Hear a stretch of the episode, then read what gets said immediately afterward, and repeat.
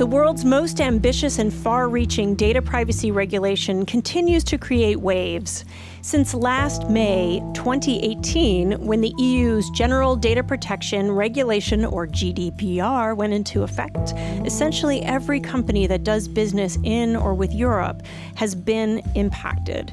But given the growth and complexity of things like the Internet of Things or IoT, cloud computing, machine learning, and other technologies, is the regulation already out of touch with reality? Do we need to rethink the laws governing the use of data and customer PI? The GDPR is here and we need to comply, but what's the longer term outlook and how might that model be adjusted?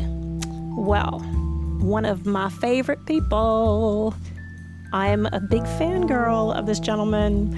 There may be no one better qualified to assess all this than my next guest, Christopher Millard.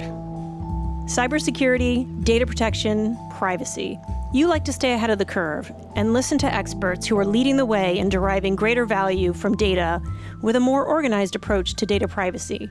You're like us, just a few deviations past the norm.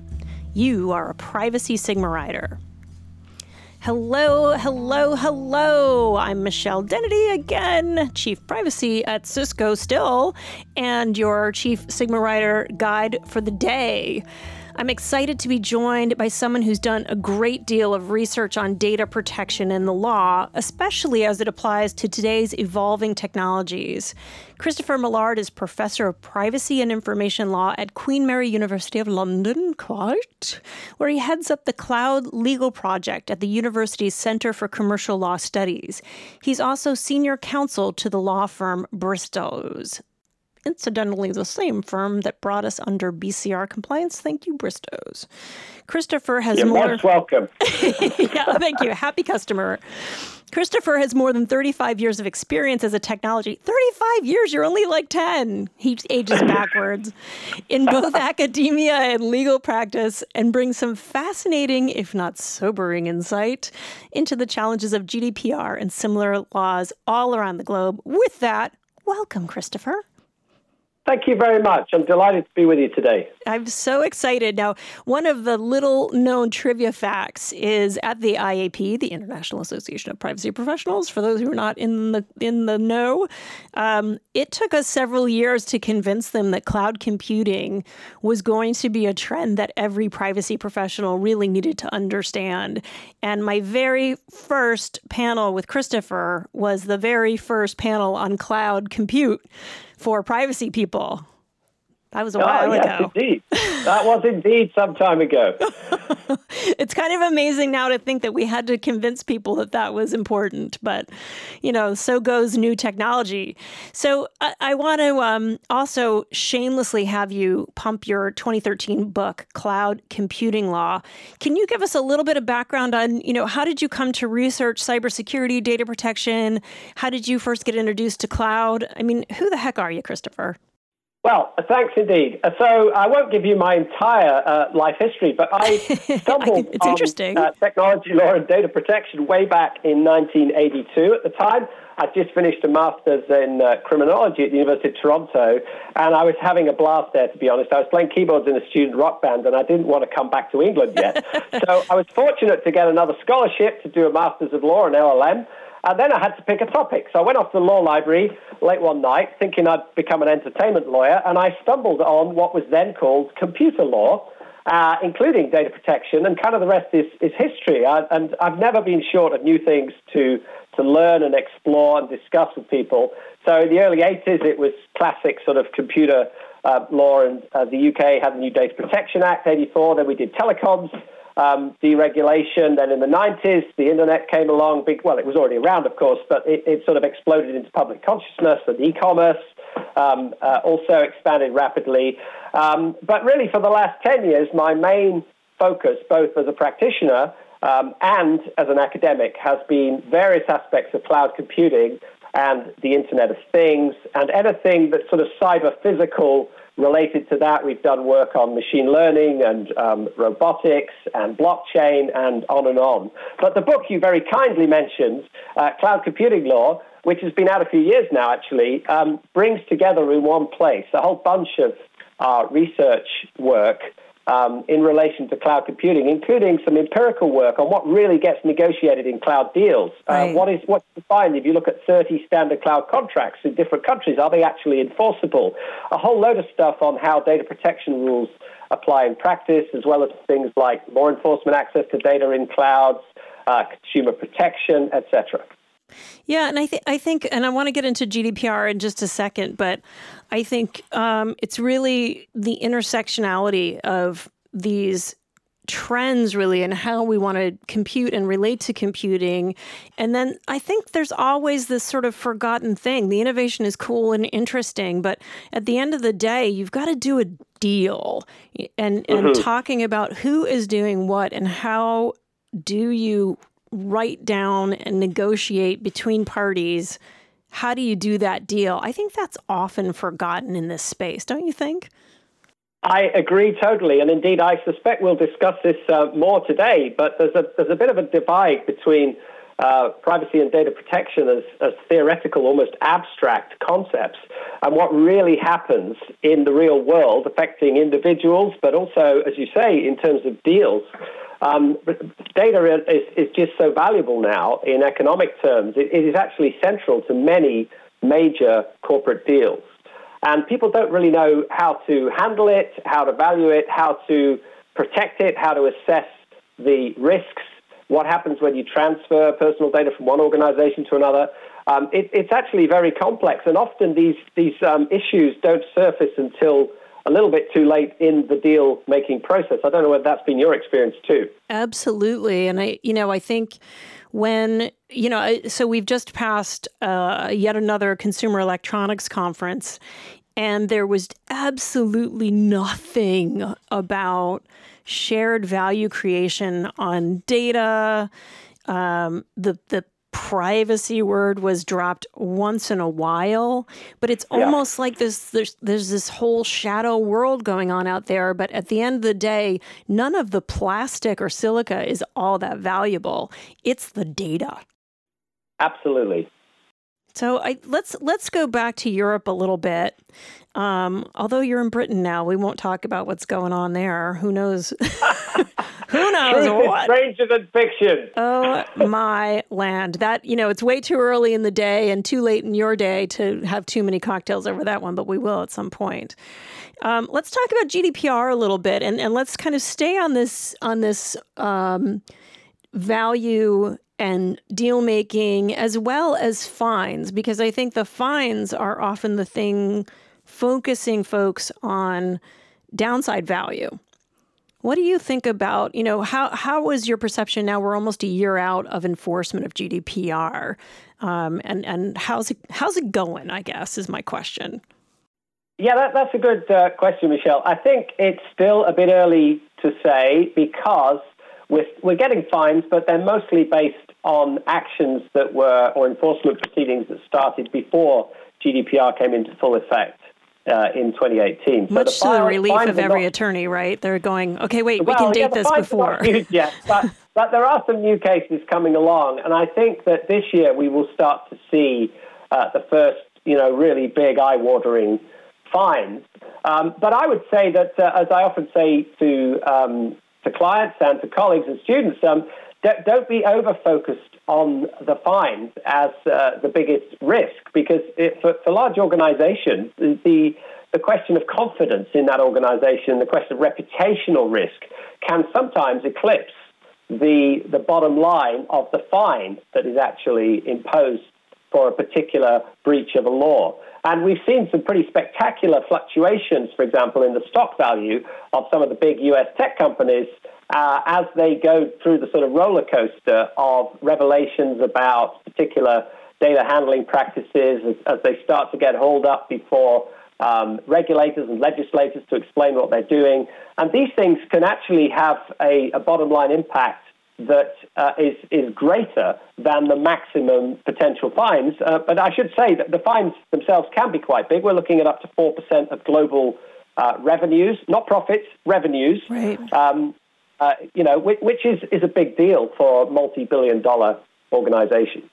Yeah, it's huge. And I, I think um, so. I've been following ever since California imposed the requirement of informing consumers, in particular, when certain types of data were lost.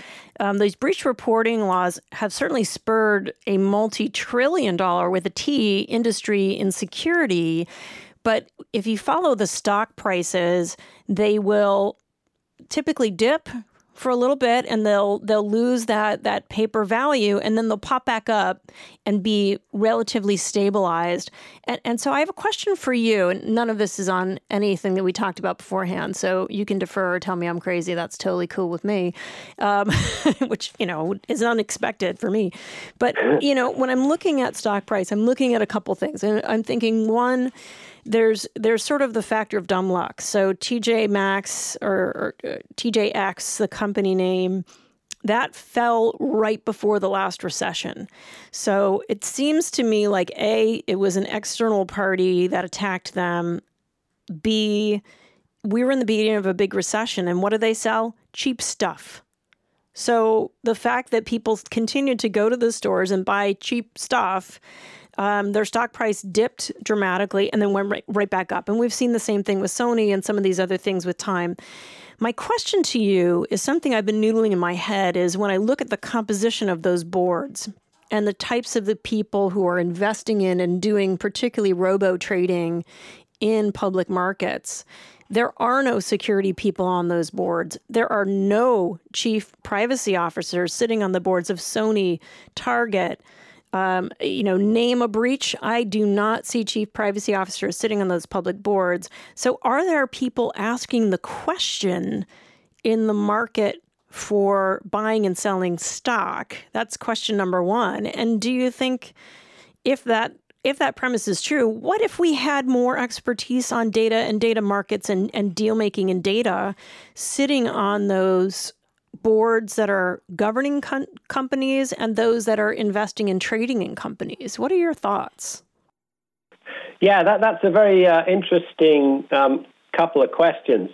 Uh, I think just to respond to your comment about the, the, the share price, the stock price is dipping and, and recovering, that's absolutely true. And, and that's true for some of the very biggest players that have been uh, hit by, uh, let's just say, a lot of public scrutiny. Mm-hmm. But I, I think that even if the stock price substantially um, recovers, uh, the, the, regulators and legislators won't forget what they've seen, often on primetime television. Right. And it, it's possible that as people begin to realize, you know, that the core value in so many businesses is data, indeed not just data, but often specifically personal data, uh, then that history and those headline reports, even if, you know, the stock price has, has bounced back from the depression following um, an investigation or a fine. I think those things can live on uh, for quite a long time.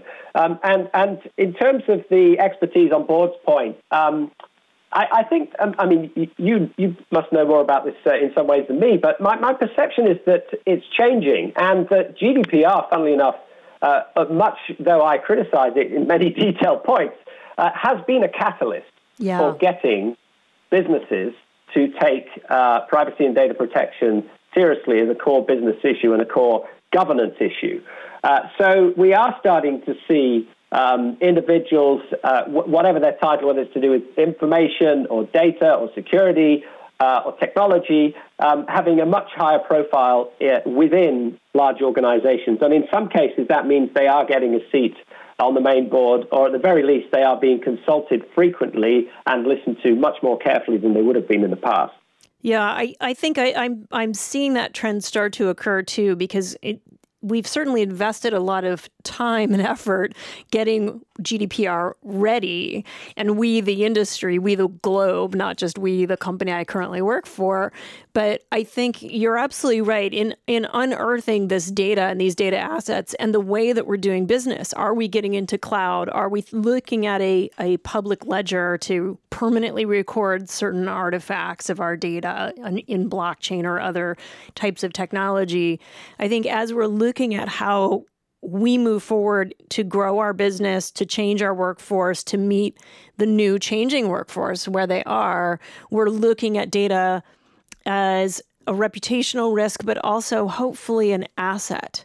So I want to pick Absolutely. up on something that you quick that you that you said um, that although it has some benefits and some influences, you know, what's the deal with GDPR, Christopher? Like what how, what are what are some of its failings, if you will, or some of its challenges? I think I hate to say failings.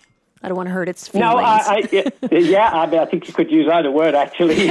um, I mean, I, I've been struggling with how you apply this stuff in practice from well before um, GDPR, and indeed in the 80s, the early laws. Well, they started in the 70s, but the early yeah. laws uh, were very high level uh, principle statement type laws.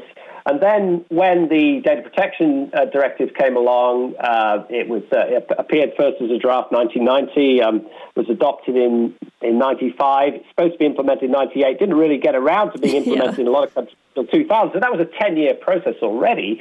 That was more detailed, a little bit more granular, but the GDPR is a, is a complete step change in terms of complexity. So on the one on the one side, it has these still these very high level principles, which are now in Europe human rights principles. They're embedded in our Charter of Fundamental Rights of the EU. So data protection is a human right.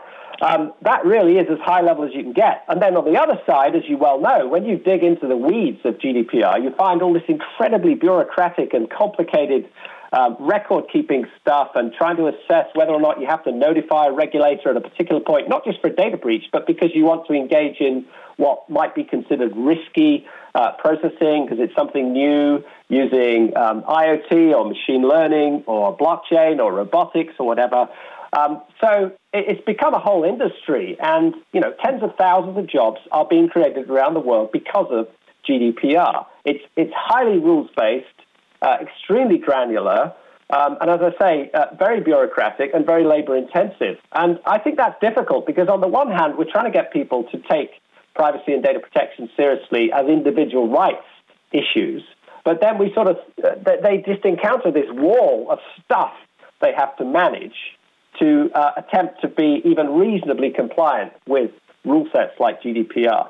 Yeah, it's kind of overwhelming. It's it's interesting because there's this sort of Asimovian fear of the robots are coming, all of our jobs, and yet you're absolutely right. Tens of thousands of jobs have been created just meeting the large number of requirements that have to be met before you even launch a service into the marketplace. Yes, and um, I think the other complication around this is that uh, the, the urge to regulate technology, which has been around in the UK for at least 150 years, we mm-hmm. had a thing mm-hmm. called the UK Locomotive Act 1865, which set a speed limit for locomotives, including automobiles, of two miles an hour in cities and the absolutely crazy four miles an hour out in the countryside. Ooh, four miles an hour. Christopher, slow yeah, down. Miles. Believe it. This is pre Tesla. Um, and a guy carrying a red flag had to walk in front of the vehicles. Now, if you fast forward to today, in fact, throughout my career, uh, nearly 37 years now as a technology lawyer, it's, it's frequently stated that there ought to be a law against this new technology, or at the very least, it ought to be heavily regulated. Maybe we should even have a new regulator. This keeps coming up. And lately, uh, the hype has been around AI, uh, you know, which is a, is a, a widely misused term, and we don't have time yes. to go into that today. Particularly narrow no, we, AI. We, we can talk about that being a misused term because um, I, I go to battle on that one. I like that. Yeah, so I mean, it, it's a great thing for the press because they can they can get out their Terminator pictures and everything else, and the robots yeah. are coming. They're going to take our jobs. They're going to kill us, whatever. Which is is a load of hype on the whole. It doesn't mean there aren't real issues in there, but they're much more nuanced and much more challenging when it yeah. comes to using things like machine learning technologies, techniques, and processes to um, change the way that we uh, learn about uh, connections between things, how to improve processes. Uh, obviously, these all of these technologies can be used in beneficial, but also uh, potentially harmful ways. But it, it's just too much to explain all of that in a short um, piece in a popular newspaper. So. Uh, what we get is this sort of binary um, polarization where either AI is going to solve all the problems that we've ever had or it's going to kill us all. And clearly, not, neither of those is necessarily true. It's true, and you know it's amazing. And and uh, my producer's going to roll her eyes at me really quickly on this one. But you know, when you think about, I don't know if it's the third page cutie or the five page cutie, Like we're going to take a whole page looking at boobs. Boobs are ancient, but we won't take two columns to talk about what actually is AI, what actually is the risk. This Indeed, is, this is sexy technology. Well, indeed, and uh, one of the things I wanted to mention actually is um, the uh, the frequent calls we hear now for don't trust the robots, don't trust the machines. Make sure there's always a human in the loop who can be fair and reasonable and objective and um, empathic and all these other things humans are supposed to be. Now, actually, if you look at the, the, the research, humans don't have such a great track record when it comes to being consistent and fair and objective and so on. And anyone who's ever been married knows this for sure, Christopher. Uh, I'm not going to go there. But there, I mean, there, there, are plenty of studies. So, for example, one of the ones that is often cited uh, involves um, uh, Israeli judges in parole board hearings, where he, somebody right. took a very large data set and they tried to control for all the variables what was the offense, what, what was the sentence, uh, what was the, you know, all the probation reports, all that stuff. And uh, it turned out the only statistically significant uh, factor was how long is it since the judge or judges had breakfast or lunch. Yeah. So it becomes a sort of biorhythm, bio break question. Now, uh, that may sound very human. You know, robots don't actually need uh, exactly the same bio breaks as humans. Right. Um, but I mean, we, we flatter ourselves a bit too much, I think, as, as humans. Uh, another example I suppose, is in terms of uh, pre-selecting candidates for hiring processes, um, and even, in fact, in terms of assessing school children. So there's a big study from Florida uh, which showed that uh, when school teachers were tasked with identifying gifted students for a fast track, um, the, the white students did twice as well as the Hispanic students. Once they gave that system, they, they got a computer involved and they went into an algorithmic process, turns out the uh, scores of the Hispanic students tripled. So, wow. you know, we have all these biases. Now, I'm not criticizing these school teachers. I'm not suggesting they were deliberately unfair. A lot of these biases in humans are unconscious. Uh, we don't know we have them. So, my um, pushback to the GDPR, which has, as, as, as, you know, a very specific provision that says you have a right to um, uh, request a, a, review by a human of a decision made by a machine that significantly affects you, uh, my, my sort of riposte to that would be, well, what if we can get to the point where, in particular contexts at least, um, there's, there's a ton of data that shows that machines are likely to be more objective, more consistent, fairer than humans. I'd like to appeal to a robot against a decision made by a human. Yeah, I think it should kind of go both ways. I, I feel like, you know, and then we could we could get into a whole nother thing and I'd love it if we can schedule. It's hard. I've, I've been chasing Christopher like a, a shameless fangirl for almost a year now. But I, I would like to come back and just talk about just this topic on on ethics and kind of both ways because just like you have to bring a snack to your parole hearing, you have to make sure that the coders that are coding these algorithms, they are bringing human sensibilities and, and biases to the table as well. So maybe it's maybe it's the case where you have to have some human decision making, some robo, and then maybe cross check each other. I'm not sure. I, I, agree, and I'd love to talk further about that because um, you pushed another button for me there by mentioning ethics, which is a, is a hot topic uh, in the last 12 months at international conferences of privacy regulators and all over the place. Well, you and I need nobody, to talk about that one in general. Well, we do because nobody stops to say what they mean when they yes. use this word ethics. Yes, that's what and, I was going to say. Know, like, I, people mean it like do good. That's not what ethics is. It's a thing. Well, it, it, could be, but it could be any number of other things, you know. And you can go back two and a half, three thousand years and look at different um, foundations for ethical theories. And people just throw this, this word into the mix as though, well, we all know what that means. We all know what it means to be fair and not to be harmful and to be good. Well, it isn't that simple, actually. Are you a utilitarian?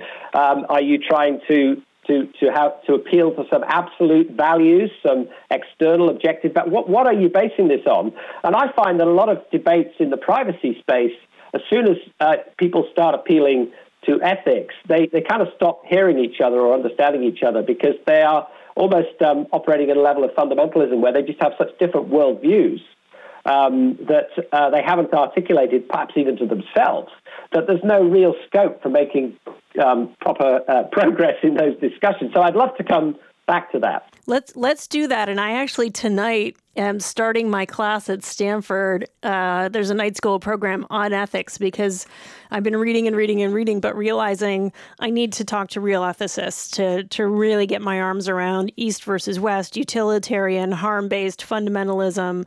Um, are we Kant or are we Hobbes? But unfortunately, Absolutely. based on our timing, we can't go on, Christopher. ho ho ho ho. Shameless, shameless uh, philosopher's dilemma. Um, I, I just to wrap up, let's give like your summary in thinking this GDPR model. What do companies do about GDPR versus technology in two minutes or less? wow, that, that, that's one. I was hoping you'd ask me a different question, actually. Oh, what's uh, the question you wanted to be asked? Have, well, a more fundamental rethinking of the whole model. Do we need a, a kind of paradigm shift when it comes to very complex systems with masses of data. So IoT, I, whether you think it's 20 billion or 50 billion or a trillion connected devices, by, yeah. you know, uh, mediated via multiple clouds, the idea that we have to use these transparency rules, give everybody notices, and then we have to get some way of recording the legal basis for the processing, whether it's consent or contract or something else, is not scalable. Indeed, it hasn't been scalable for a long time, but it's starting to look ridiculous in very large cyber physical systems or ecosystems. So I think we need to go back to first principles. Even though GDPR, some people think has only just landed, actually, uh, it may already, in some respects, be um, obsolete. And I think we need to look at the objectives again. Is this about uh, making sure the fundamental human right to, say, privacy or data protection trumps everything? Oh, actually, I don't use that word anymore. Sorry. Um, yes, thank or you. Is it is it, is it actually uh, a bit more um, pragmatic than that and say, well, actually, there are, there are significant public benefits here in terms of using personal data for healthcare research, using it for uh, public security purposes, etc. Um, and should we be looking at some kind of balancing of potential harms, of risk. And indeed, GDPR does have a lot more on risk assessments and risk balancing than we had previously um, in the EU. But I think the, the, that the Europeans could learn a lot from uh, what's been done in the US. And of course, uh, I'm a huge fan of your Privacy Engineers Manifesto book, Woo! which I'm sure people can go off and buy straight away online after this uh, podcast.